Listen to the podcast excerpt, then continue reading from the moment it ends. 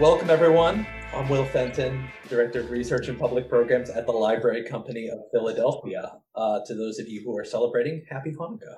Thank you for uh, joining us after sunset. And um, this is our fireside chat series. We've been doing this since last April. It is sustained entirely by the benevolence of our uh, research fellows, uh, former, current, and you know, actually just all of our independent researchers as well that have helped us sort of keep this going on a weekly basis. And it's been a real pleasure for me just to sort of see all of the active work that folks are doing despite all of the um, the challenges that we're collectively facing. Um, the library company, as uh, you probably know, was founded by Benjamin Franklin back in 1731. But today we are an independent research library with uh, fabulous collection areas in African American history, women's history, visual and print culture, uh, business and commercial history, um, and early Americana, of course. Um, and and so we have this research fellowship program that we've been doing now. I think we're coming up on 34 years. Um, some 1,200 alumni have passed through, and uh, we're grateful for them uh, producing all the scholarship that we read, but also helping us continue to make an argument for uh, the wealth of our collections. So, with that, it's my pleasure to introduce our speaker tonight. Emily Pawley is Associate Professor of History at Dickinson College, where she teaches agricultural history, food studies, environmental history, and the history of science. Her research focuses on cultivated landscapes as sources of knowledge and has been supported by grants from the NSF, the NEH, ACLS, the Smithsonian, and of course, the Library Company of Philadelphia. The subject of tonight's fireside chat is her book, her brand new book, The Nature of the Future Agriculture, Capitalism, and Science in the Antebellum North, which is fresh from the presses of the University of Chicago Press. Congratulations.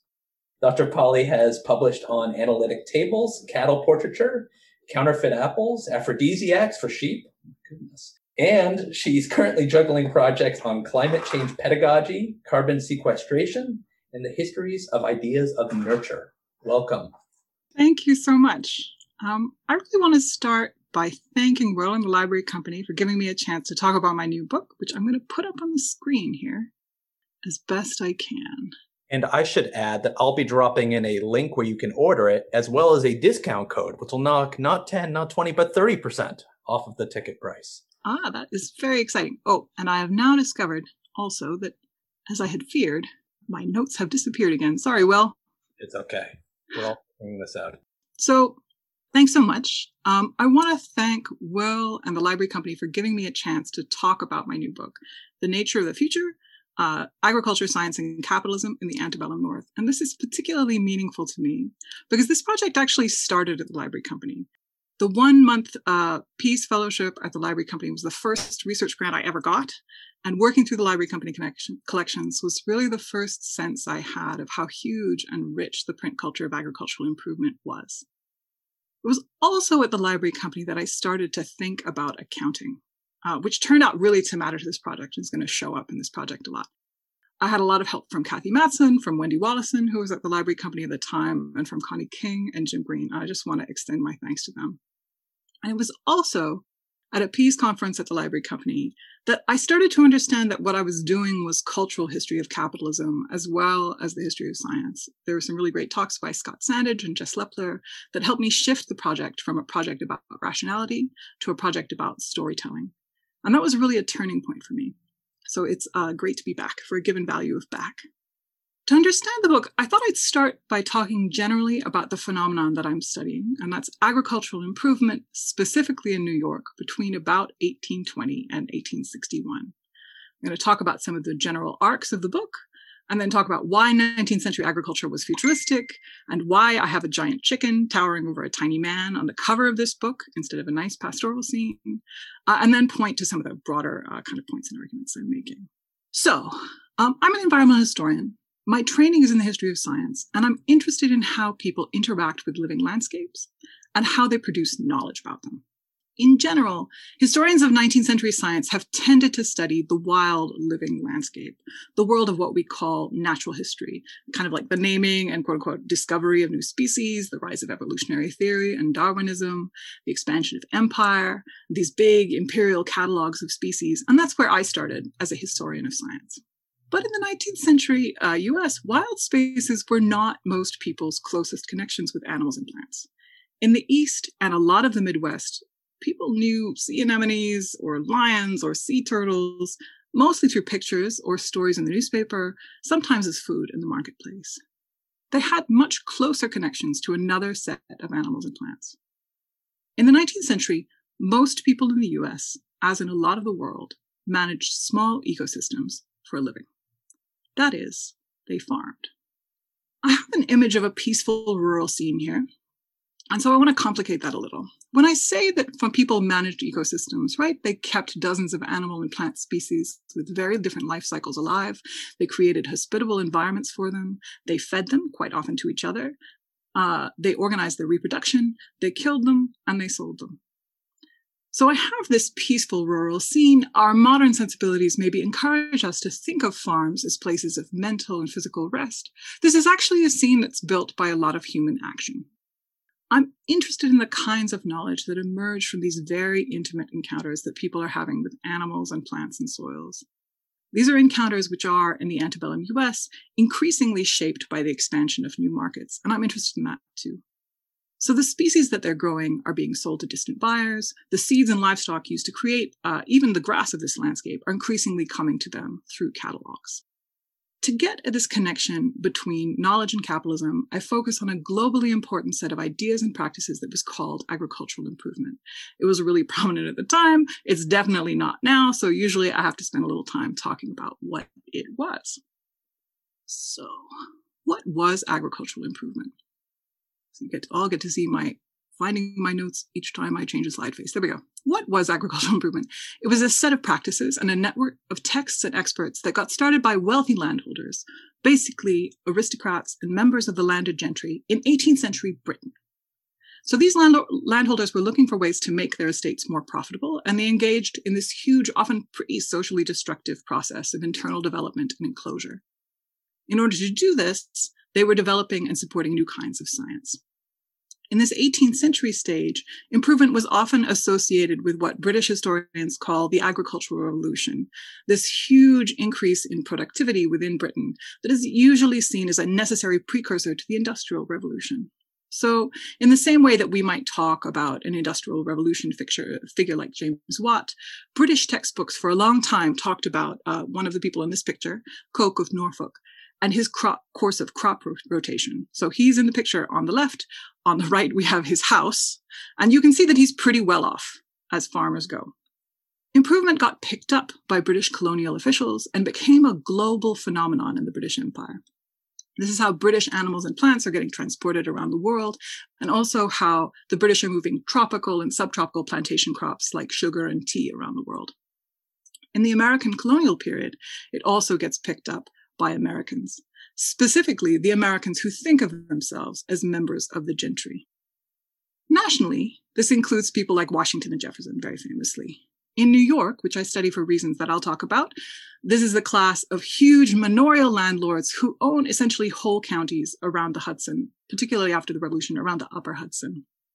Between the 1760s and up through the 1820s, American agricultural improvement is sort of an elite development project for landlords and large planters who see themselves as the American counterparts of the British aristocracy and landed gentry, and who hope that they're going to be able to establish these really profitable large estates, worked obviously by enslaved people in the South, but by tenants in the North. New York landlords are also interested in the imperial side of improvement because landlords are often speculators in Western New York land and they're spending a lot of time and political capital extinguishing Haudenosaunee land rights and trying to convert Haudenosaunee land into thriving white settlements. This phase of improvement lasts through the 1820s, but in the 1830s and 1840s, the character of improvement really changes, and it changes in two ways. First, in New York, the landlords who have been the center of improvement, like Stephen Van Rensselaer III here, uh, really lose a lot of their power. Uh, first in the panics and financial crises of the 1830s, and then when their tenants rebel in the anti rent wars. So they're no longer the core of the story. Second, as that's happening, improvement gets a lot bigger.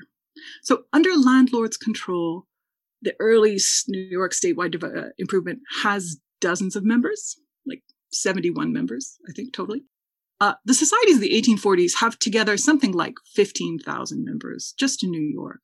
They get a boost from state, state legislatures, which start to reliably fund state and county agricultural societies. And so there are suddenly a lot more of them. By the 1860s, nationwide, there are more than 900 agricultural societies. These societies are much, much bigger.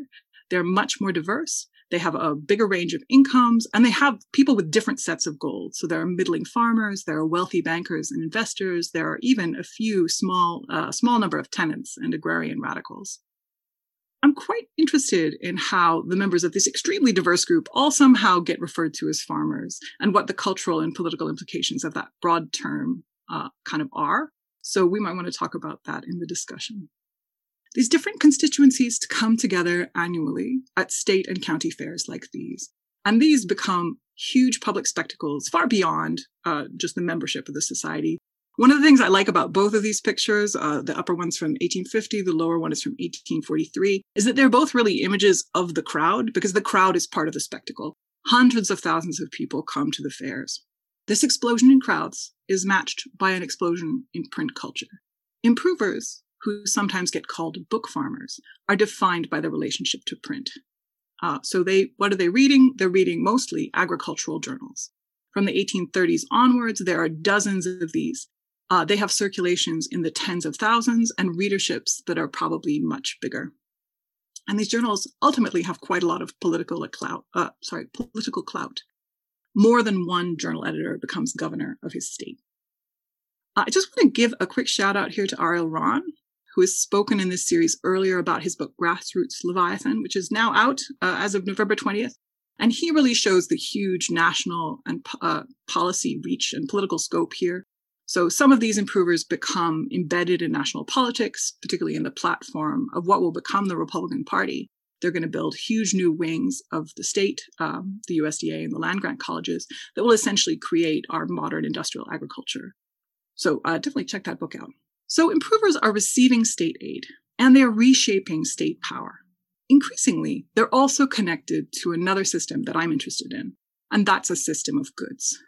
Across the North, and really picking up in the 1840s, there starts to emerge a commercial network of warehouses and manufacturers and nurserymen and seedsmen who sell goods that transform landscapes. So these are things like new machines, new fertilizers, new animals and plants. These warehouses and other commercial spaces often cast themselves not just as shops, but as museums and places of learning and experiment. And when we notice that almost all provincial towns of any size in New York have at least one agricultural warehouse by the 1850s, we can see that there are more museums than we thought. This commercial network really shapes also the print culture of improvement. Agricultural warehouses sell and recommend agricultural books and journals, and they're also actually the places often that agricultural journals come from. Uh, to make this clear, I like to use this image. So uh, this is from the back of the catalog of the Albany Agricultural Works. And here in the middle, we can see a little bit blurry, sorry, uh, the shingle of the cultivator, which is probably the best known American agricultural journal, and which was edited by Luther Tucker, who at this point also ran the agricultural work. So he's making the machinery and he's selling the machinery. Most of the major journals in the 1840s and 50s come from and are associated with warehouses and manufactories.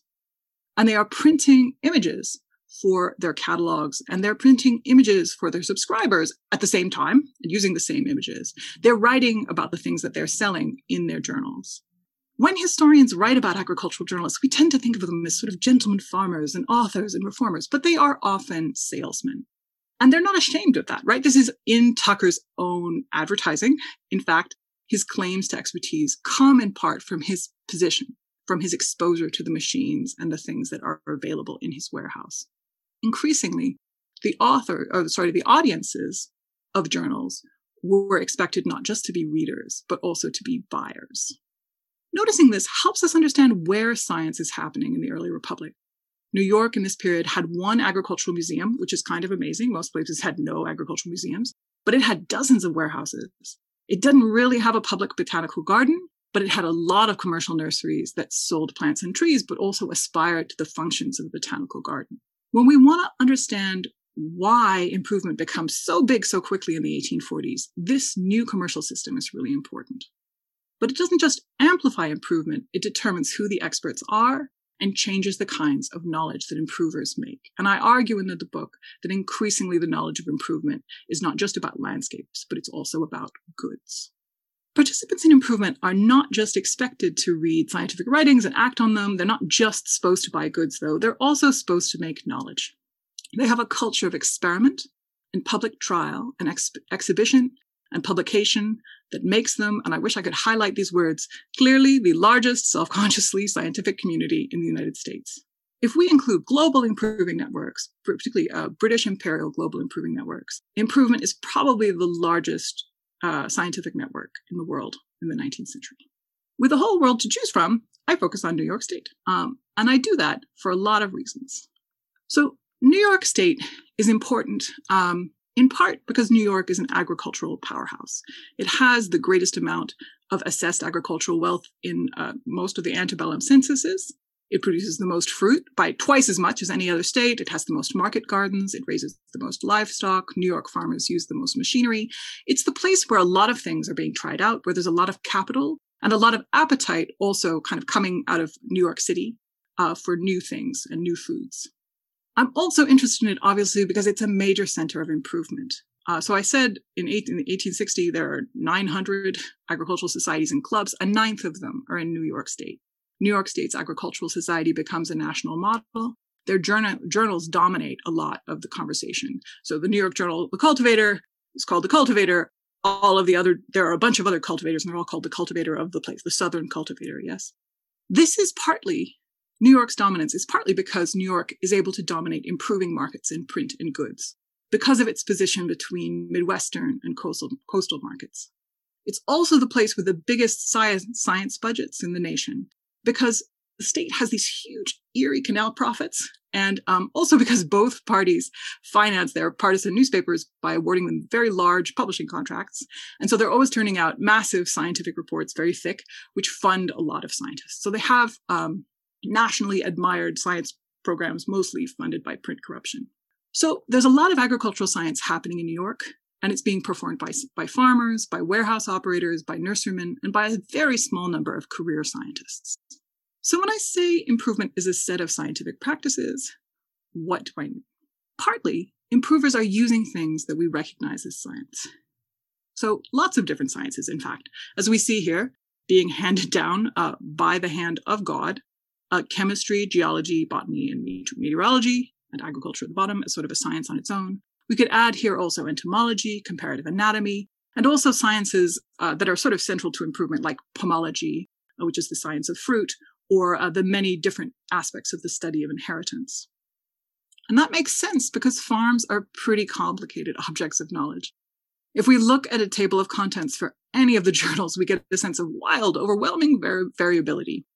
So in the Cultivator for 1841, in the same issue, we saw articles on making wine, the growth of trees, the sagacity of the dog, the agricultural art, bloody murrain, uh, that's a sheep disease, butter, uh, but then also plum tree blight, reasons for engaging the silk culture, Ayrshire cattle, wheat statistics, and crushed bone.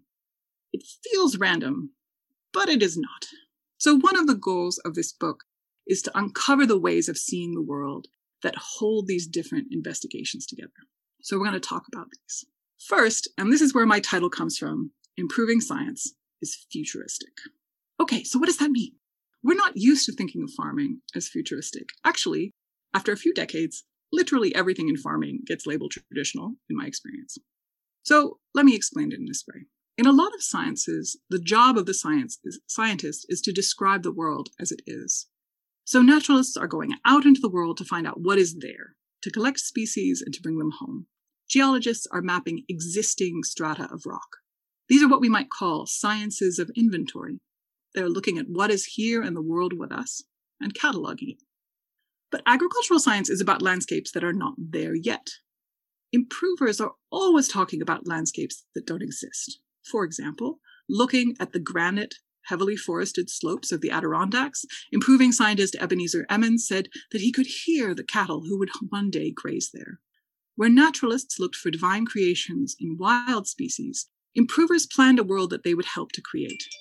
However, that didn't mean that this improving world was not, to them, natural.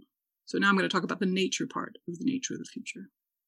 Improvers imagined a God who worked through the economy, a God who had anticipated the arrival of white people in New York and who had prepared the landscape for them. Good wheat land in one place, good cheese country in another, a convenient crease for the Erie Canal. This was a big deal for them. Because it was a regional landscape, this is also a landscape that was intended for commerce. So this is a map uh, that was produced by state scientists in the 1850s that divided New York, hopefully, up into future functions of corn and wheat and fruit and dairy. To improvers, this is a map of something natural. The British improving chemist James F.W. Johnston wrote, all study of natural history and of physical geography shows that the deity intended that one part of the world should minister to the wants of the other, and that they should mutually interchange commodities and productions. So this is a landscape that is built for trade, and that is where these different colored blotches come from. By implication, this was also a god who expected improvers to take Haudenosaunee land, right? If, as they're arguing, some land is naturally intended for wheat, then it's not natural for it to be in the hands of the Seneca. This is the same kind of rhetoric the British are using in their empire, right? Australia is really a place for merino sheep, not Aboriginal peoples. Improving experiments and prizes and observations claim to find the signs that God had left about the shape of this future economy, which they describe in terms of adaptation. So landscapes are imagined as being adapted to particular goods. Breeds are adapted to particular landscapes that they're not on yet. And there's a sense that these adaptations are a part of creation. For example, I talk in the book about how different kinds of machinery so the designs of agricultural machinery are often described in bodily terms as having kind of arms and teeth, as imitating, as this uh, raking reaper does, human movements even as they imitate bodies. And they think of bodies as being a form of machine and also machines as imitating bodies. There's a sort of blending of the natural and, and artificial here. Because in improving agriculture, improvers think of themselves as carrying out natural laws of development that extend into technology. Okay, so I don't think it's a shock to anyone to find out that white settlers thought of the landscape in terms of profit or that they felt divi- divinely destined to transform the landscape. But we don't talk as much about what that means for how they understand the landscape works concretely, or how knowledge about that landscape is to work. If profit is a feature of nature, in improvement, profit uh, is going to shape how credibility works. We sometimes talk in the history of science about the rise of disinterested expertise, expertise that is separated from money. In improvement, often experts got their expertise from profit, from selling a successful machine, or successful variety of fruit tree. And their position within a commercial network could increase their credibility. One of the big places that experiments actually got published were in pamphlets like this one. So this is a pamphlet for the Reaper that I just showed you in the last slide. Um, it is packed with pages and pages of experimental, experimental accounts and testimonies, most of which are expected to explain to uh, potential patent buyers in London why they've heard that the machine is a total disaster based on a famous trial in Geneva, New York, and why actually that reputation is not justified based on lots of other kinds of testimony. In improving farming experiments, such as the ones that appear in this advertisement, but also the ones that appear in journals, profit is a formal part of proof. They often finish their experiments with an actual literal account showing that the experiment was profitable. The centrality of accounting extends very broadly into improving knowledge. For example, it's not unusual, in fact, extremely common, for improvers to describe the landscape as being um, in debtor creditor relationships with them. Uh, so, this is one of my favorite images. Uh, this is an image from an accounting textbook, which is describing, it's showing you how to keep accounts, right? So, they're showing debtor and creditor relationships. And here are the debtor creditor relationships of the account keeper with Thomas Jones, a human being. And here are the debtor creditor relationship uh, with uh, the manure pile, which is both uh, a, a, a, a, source of value and also it's taking in value. So it has a debtor creditor relationship. A lot of the new nutritional science that comes out in this period is intended to talk about actually the debt and credit uh, relationships in eating systems, to imagine the different features of the farm landscape as being in debt to each other. The sense of futurity that is central to improvement also shapes how improvers describe animals and plants. So when they see a pig such as this, they don't think, ah, an anomaly or monster, as a naturalist might. Instead, they look at it to see if maybe it should be bred from to reshape the future of pigs. Because they're not interested in finding a typical example, they're interested in finding what the future is going to look like. Likewise, this picture of an apple looks like a natural history illustration, um, if you're familiar with those, but it's actually really different. So if they're looking at a particularly beautiful variety of apple, like this red astrakhan, Improvers are not describing an existing population of trees. They're trying to create one by spreading the apple across a landscape, by intensifying its use. The print culture, or images from print culture like this one, are supposed to change the landscape that they describe. I should be pretty clear how, now that they do, in fact, change that landscape. Uh, a lot of the futures that uh, that improvers are interested in come into being or come partially into being in ways that uh, make the landscape profoundly different. Fruit trees, for example, change hugely between 1820 and 1860. In 1820, almost all American fruit trees, there are a lot of American fruit trees, but they're mostly wild seedlings. They've been planted um, with the leavings of um, already eaten apples. Uh, they're pretty chaotic. Uh, apples are really various when you plant them from seeds. They're mostly not edible raw, and they're mostly being turned into cider or brandy. By the 1860s, almost all American apple trees are named varieties, like the Astrakhan. In fact, everyone listening to this has probably eaten a bunch of named apples. We expect apples to have names. This is the moment when that landscape comes into being in the United States. These apple varieties have been propagated by grafting, so that you cut a piece off um, one tree and stick it uh, to a piece of another, and it basically produces a clone of the original tree. They've been ordered from nursery nurserymen's catalogs after their reputations have been built in print, so the real tree follows the print. By the 1860s, or even by the 1850s, apples uh, like the Astrakhan are becoming fashionable. They're being counterfeited. They have become commodities, and stealing them becomes a crime, which it wasn't previously because improvement is always about landscapes that don't exist, the boundaries of what is practical and what is possible are always pretty blurry. We can see this in a subculture of agricultural improvement, uh, which is writing and display about surprisingly large animals and plants. I call them agricultural giants. So these are things like really like eight inch around strawberries or eight foot around squashes or oxen that weigh twice as much as oxen usually weigh. Agricultural giants show up in newspapers and at fairs all through antebellum culture. Um, looking at them, improvers can see a lot of things that we can't see. They can see the cultivation and skill that went into them, right? But they also see an extension of the realm of agricultural possibility. Okay, so the pig is at least theoretically a picture of a real pig. The chicken is obviously not real, right? This is the, the chicken that goes on the cover of the book. This is from a humorous um, book that's written after an enthusiasm for really tall Chinese chickens in the 1850s. It's obviously a joke of scale, right? Like a fish story. So there's this terribly tall chicken for people who are audio and a little tiny man about the height of one of its knees offering it a piece of corn. The thing with improving knowledge, though, is it's never quite clear what is a fish story, what's a tall tale, and what's a surprising reality. The boundaries of credible reality are constantly being pushed. At no point do 30 foot chickens exist. But the corn yields and pig sizes that are seen as ludicrous jokes in the 1840s are normal now. And in fact, what is tall tale one decade can be normal the next. So this may be uh, seeming kind of unstable and chaotic, and that's actually something I'm trying to convey. We often, in the history of science in particular, talk about capitalism as a sort of rationalizing force. Capitalism pushes scientists to think about calculation and utility and profit. And science, in return, provides capitalism with a set of stable values, with some sort of certainty. In improvement, that does not happen. You can see that in this amazing picture of bubbles. So this is from the same uh, comic uh, text as the chicken. uh, and it's this picture of a Yankee, theoretically Yankee man, uh, blowing bubbles from a pipe. And in the bubbles are different things that account as kind of uh, bubbles of the 19th century.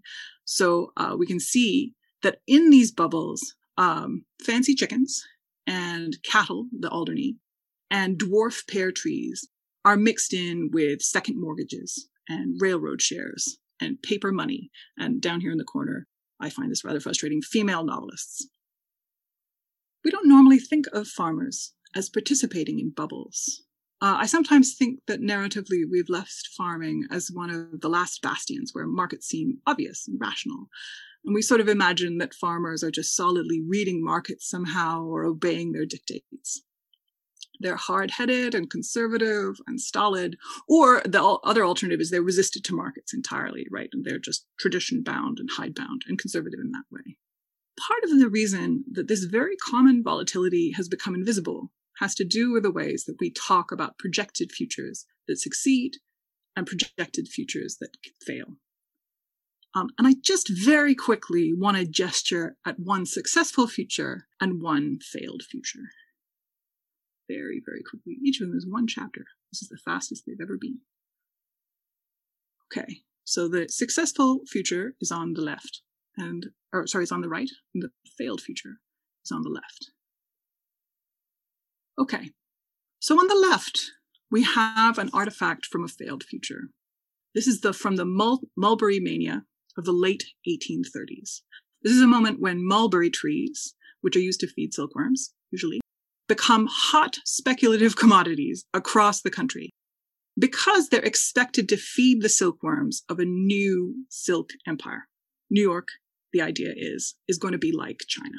And this is going to rescue investors from the Panic of 1837. In 1838, at the panic's height, more than a million trees are sold in New York. The price goes higher and higher, and ultimately, the whole uh, thing is sort of destroyed by the Panic of 1839 because people are spending a great deal of um, uh, different kinds of, of paper on uh, on uh, on mulberry trees, and when that paper loses value, no one can meet their debts.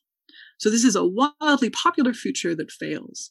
And like many of these, and there are a lot of different uh, kind of analogous moments in improvement, it's usually described as a mania or a moment of madness or a fever or a sickness, right? On the right is an image from a successful future where the industrialist Zadok Pratt, like a lot of people in New York, goes to enormous lengths through experiment and exhibition and publishing to demonstrate that his disastrous former tanning town was actually not just a whole pile of cut over uh, hemlock, but actually the natural place of butter. Pratt kind of succeeds in this, and his town becomes a butter producing, he, he owns his town, so when I say his town, the town that belongs to him becomes a butter producing place. When we talk about these two futures, it's easy to say um, that silk is a crazy idea and butter is a rat- rational and natural idea. It's easy to say, oh, New York is not silk land, it's butterland, and to cast these as environmental differences. And often when people talk about failed uh, or sorry, failed agricultural uh, futures, they use these sort of naturalizing terms. Actually, mulberry trees grow fine in New York. I used to have to weed the mulberry trees that are planted as a part of this fever out of my garden when I lived in Rochester for a year. The same people participate in the mulberry bubble, bubble as participate in the battle about butter. They use a lot of the same institutions and forms of credibility to do so. But because they fail, uh, this moment is seen as kind of a moment of irrationality that is not part of the regular uh, the regular business of improvement, the regular business of agriculture. And so the successful futures are the only ones that are left if we prune away the failed futures, we sort of and sort of imply that they were not possible, we participate in the same kind of naturalization that improvers were establishing. Okay, so this is one of the big gestures of the book. Now I just want to take a moment to step back. The recent history of American capitalism has helped us to look to the South and slavery to find a lot of the origins of industrialization and labor control and capitalism and the violent foundation of America's wealth. And that's obviously an important turn. I think in making that turn, we've maybe let the rural North seem like a bit of an anti capitalist foil, a place where agriculture stays traditional, where white families are presumed to be maintaining basically static forms of knowledge. That consistency over time is one of the sources of the extreme virtue we often ascribe to family farms or to people in the heartland. And we give, you know, this, this huge symbolic value of family farms has dramatically skewed agriculture in some amazing ways. Uh, such that, for example, 98% of American farms are classed as family farms, regardless of their size. This sort of sense um, of the past as being static and the 19th century past as being static and traditional in the North is maybe supported by the local food movement, which is being depicted here. A lot of apples in this talk. And I think the local food movement has a bit of a nostalgia problem, fantasizing about this period. So, for example, all the new fruit varieties that are being pushed through consumer markets as total modern refined novelties in the 1840s are now heirlooms right? And an heirloom is a sort of sentimental non-commodity that somehow mysteriously also costs more and that comes from a kind of uh, timeless traditional past. So part of what i want to do with this book is to jostle that image to show northern landscapes as profoundly shaped by markets I want to make clear that those markets are not stabilizing or rationalizing the landscape. They are, like urban markets, volatile and contested and deeply shaped by desire and taste and stories. I want to denaturalize this, um, the landscape of the 19th century North, and I want to put farming back into time. I'm going to finish with um, a very out of my period picture. For people uh, who are audio only, this is um, a puzzle. This one's from the 1950s. I had one growing up in the 18, 1980s, not an intellectual puzzle, but a puzzle where you fit the pieces together. Uh, and this is one of those puzzles where all the states have their own piece of food. Uh, I'm from Wisconsin, so I look straight at the cheese and apparently fish that we were associated with in the 1950s. This feels like a natural map. Somehow, even though it's a fundamentally artificial ecosystem all of the species here were moved and concentrated. It describes reality, but a created reality.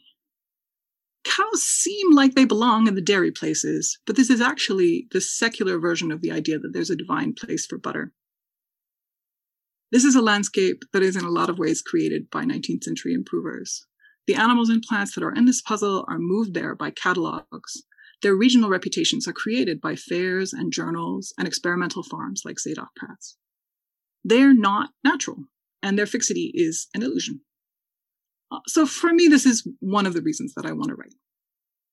And I think it's worth thinking about this and noticing this, um, this kind of constructedness because we're heading into a period of enormous landscape restructuring in farming, right? The climate is changing uh, and agriculture is about to change quite a bit if we believe that the landscape itself dictates the kinds of system built on it, or we believe stories where people tell us that, if we uncritically accept stories of the future that we're given, or we think that uh, agricultural uh, agricultural futures trace one possible future arc and one only, it's going to be difficult to make decisions about social systems and food systems that we build on the land.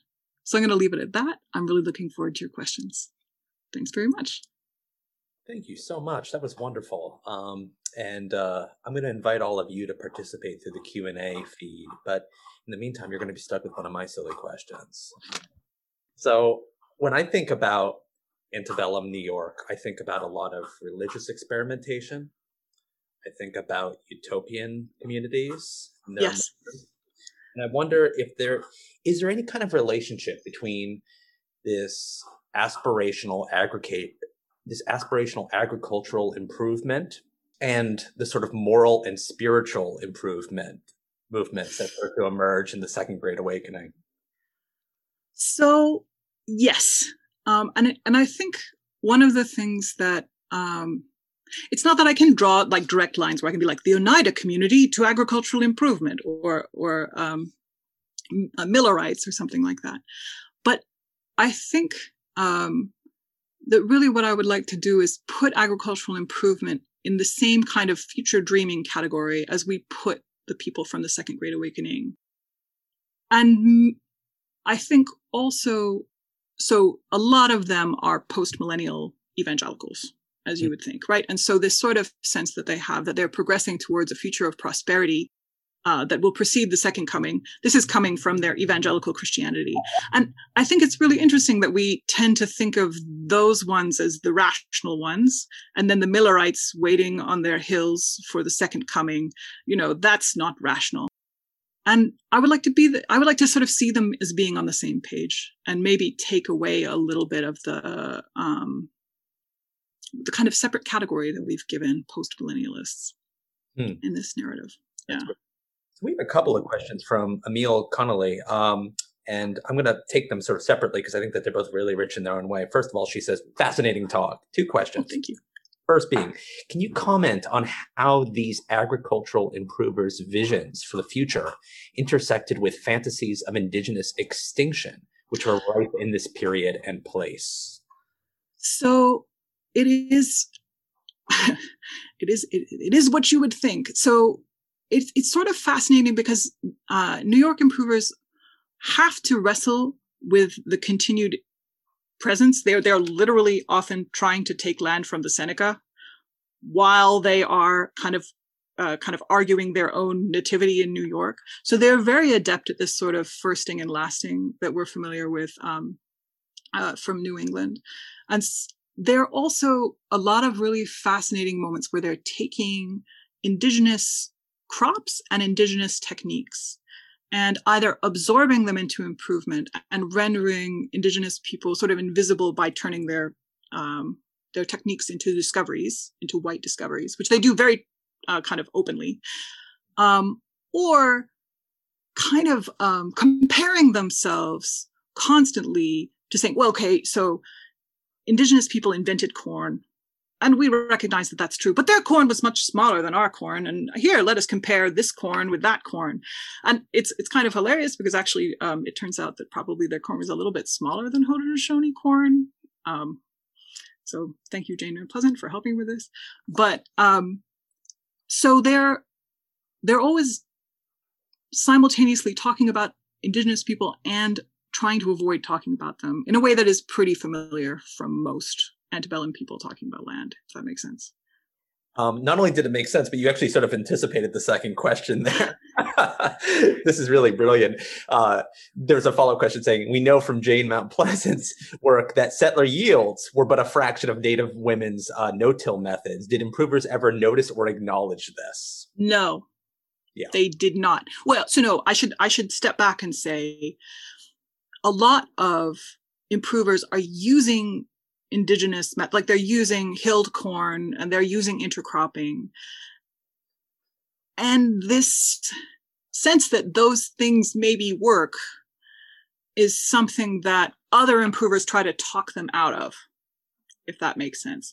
And there and so occasionally they will acknowledge like the attractiveness of savage practices um, because also uh, hilling corn and growing corns in, in sort of uh, in, with Haudenosaunee techniques doesn't let you use machinery and mm. doesn't let you use tillage and tillage is increasingly important as mechanization is increasingly important so you see it in a kind of backhanded way that they're having to fight against these really quite effective and very low you know not very low labor but labor efficient techniques mm. um, are clearly pretty common. Yeah. Joshua Greenberg uh, commends you on an excellent talk. Oh, and oh, thanks, Joshua Greenberg. thanks, Josh. I should say. Josh is fine, I'm sure. Um, he writes, um, "I think I just heard you use the term future dreaming. Oh. Am wondering about how farming boosterism for a new or not yet built community might differ from one trying to repurpose its land and economy." Hmm. That's a good question. So I guess two things. One is that improvers are almost always moving into, they're not doing the clearing. Uh, so the clearing, so they're not moving into territory that no white people have farmed before. Usually, relatively poor farmers have gone into a landscape already and they've cut down the extremely large trees and they've had a few crops already um, and uh, and then they sell the farm for a little bit more and that's called farm making and it's kind of it's a kind of business. And the people who do farm making don't really usually have the kind of capital that you need to really engage in improvement. Um, and usually they have soils that are so overwhelmingly rich that they actually can't really handle them because there's just piles and piles of leaf litter and then a lot of that immediately washes away. So improvers are often even when they're not moving into hemlock cutover, they're usually moving into some kind of cutover. And they're usually moving into some kind of landscape that is changing pretty rapidly. So there is a little bit less difference than you might think, if that makes sense. Um, I, th- yes, okay, so I'll leave it there. All right. Please forgive me if I mispronounce this last name. I've read it many times in print, but of course I'm seeing it for the first time here. Uh, Keith Pluymers? Am I right? Oh. Um, writes, Hi, Emily, great talk. I'm wondering if you can talk a bit about futurism and tradition. 17th century improvers often sought to brand their innovations as, quote, an old thrift newly revived. Mm. Looking backward to an, to an imagined past rather than branding it as forward looking. How did your improvers, your antebellum improvers, seek to balance the rhetorics of, future, uh, of futurity and tradition? So it's funny, um, and this is something that uh, Keith and I, I think we we should talk about more. But I I think that um, to think about how improvers think about the future, really you need to think about Rome, because a lot of the ways, actually, still we might even say that people talk about agricultural modernity actually comes from classical texts, like these kind of really exist like Roman imperial villas and Roman imperial plantings and kind of classical texts in general are really um, generative for improvers. Improvers they read. Uh, some of them are reading Virgil and Ovid, and uh, some of them are talking to people who've read Virgil and Ovid, right? Who actually write about agricultural development. So when New Yorkers think about their future in general, they're often thinking about classical landscapes. They actually have towns called like Rome and Troy, you know, and Ithaca. Um, and so they are in some ways moving into an ex- a, previously charted future, and they're worried about that. Um, and so Rome is one part of that future. Great Britain is another part of that future. And sort of their sense always is, or their argument sometimes the tradition is that they're saying, okay, well, these things are tested elsewhere and we're going to try them here. But it's clear that they don't really work here because New York is really not all that much like Britain or Italy. Um, and so, or Egypt or any other places that the Romans are getting their grain. So, um, so there's always this kind of question of adaptation of other places' paths of modernity to the New York reality. Um, and then the new possibilities of trains and things like this um, kind of change the whole geography. So there's sort of a back and forth. But I think uh, someday I want to run a conference called modernity is based on Rome, and um, and Keith, you and I should go. and I just noticed a question that was submitted to the chat feed um, from Aaron Hall, who uh, thanks you for this book and the underlying research. Question is, what are the timescales that animate the goals and expectations? Hmm, decades, but not many. Um, I think well, so when we're thinking about like how long is it is it going to take, I think that people are are not sure. Improvers are not sure how much time it's going to take to get things done because things are getting done faster than they think all the time. Like New York is a place where agriculture is changing pretty rapidly. When the Erie Canal goes through, improvers and also everyone write read a lot of travel narratives that say things like the cities are springing up like mushrooms right so there's a sense that timescales have kind of collapsed. But there's also an expectation that it takes if you if you if you have a, a a farm, you need to get it into good heart. It's going to take kind of a decade to make that happen. If you have a town and you want to get it going, it's going to take maybe 20 years. So these are not really long time scales in agriculture, but it's not a year. Um, except um, uh, I think the craze time, scale, time scales or the, the kind of uh, the the multicaulis uh, the mulberry timescale is a lot faster and we can talk about kind of why that is but mm. I'm, I'm trying not to launch into a mulberry story actually. well, I I would invite you to launch into a mulberry um, story, or to maybe nibble on one other uh, question that came up for me when you were um, st- sort of studiously using the term improvers mm. this talk. And you mentioned early on farmers as mm. I like a subsection of improvers. Does that then suppose that not all farmers are improvers? I mean, are there particular qualities that make a, a farmer an improver? So, not all farmers are improvers, and not all improvers are farmers. So, by definitely not all farmers are improvers. I mean, depending on how you, there are 320,000 farmers in New York mm. by the end of my period.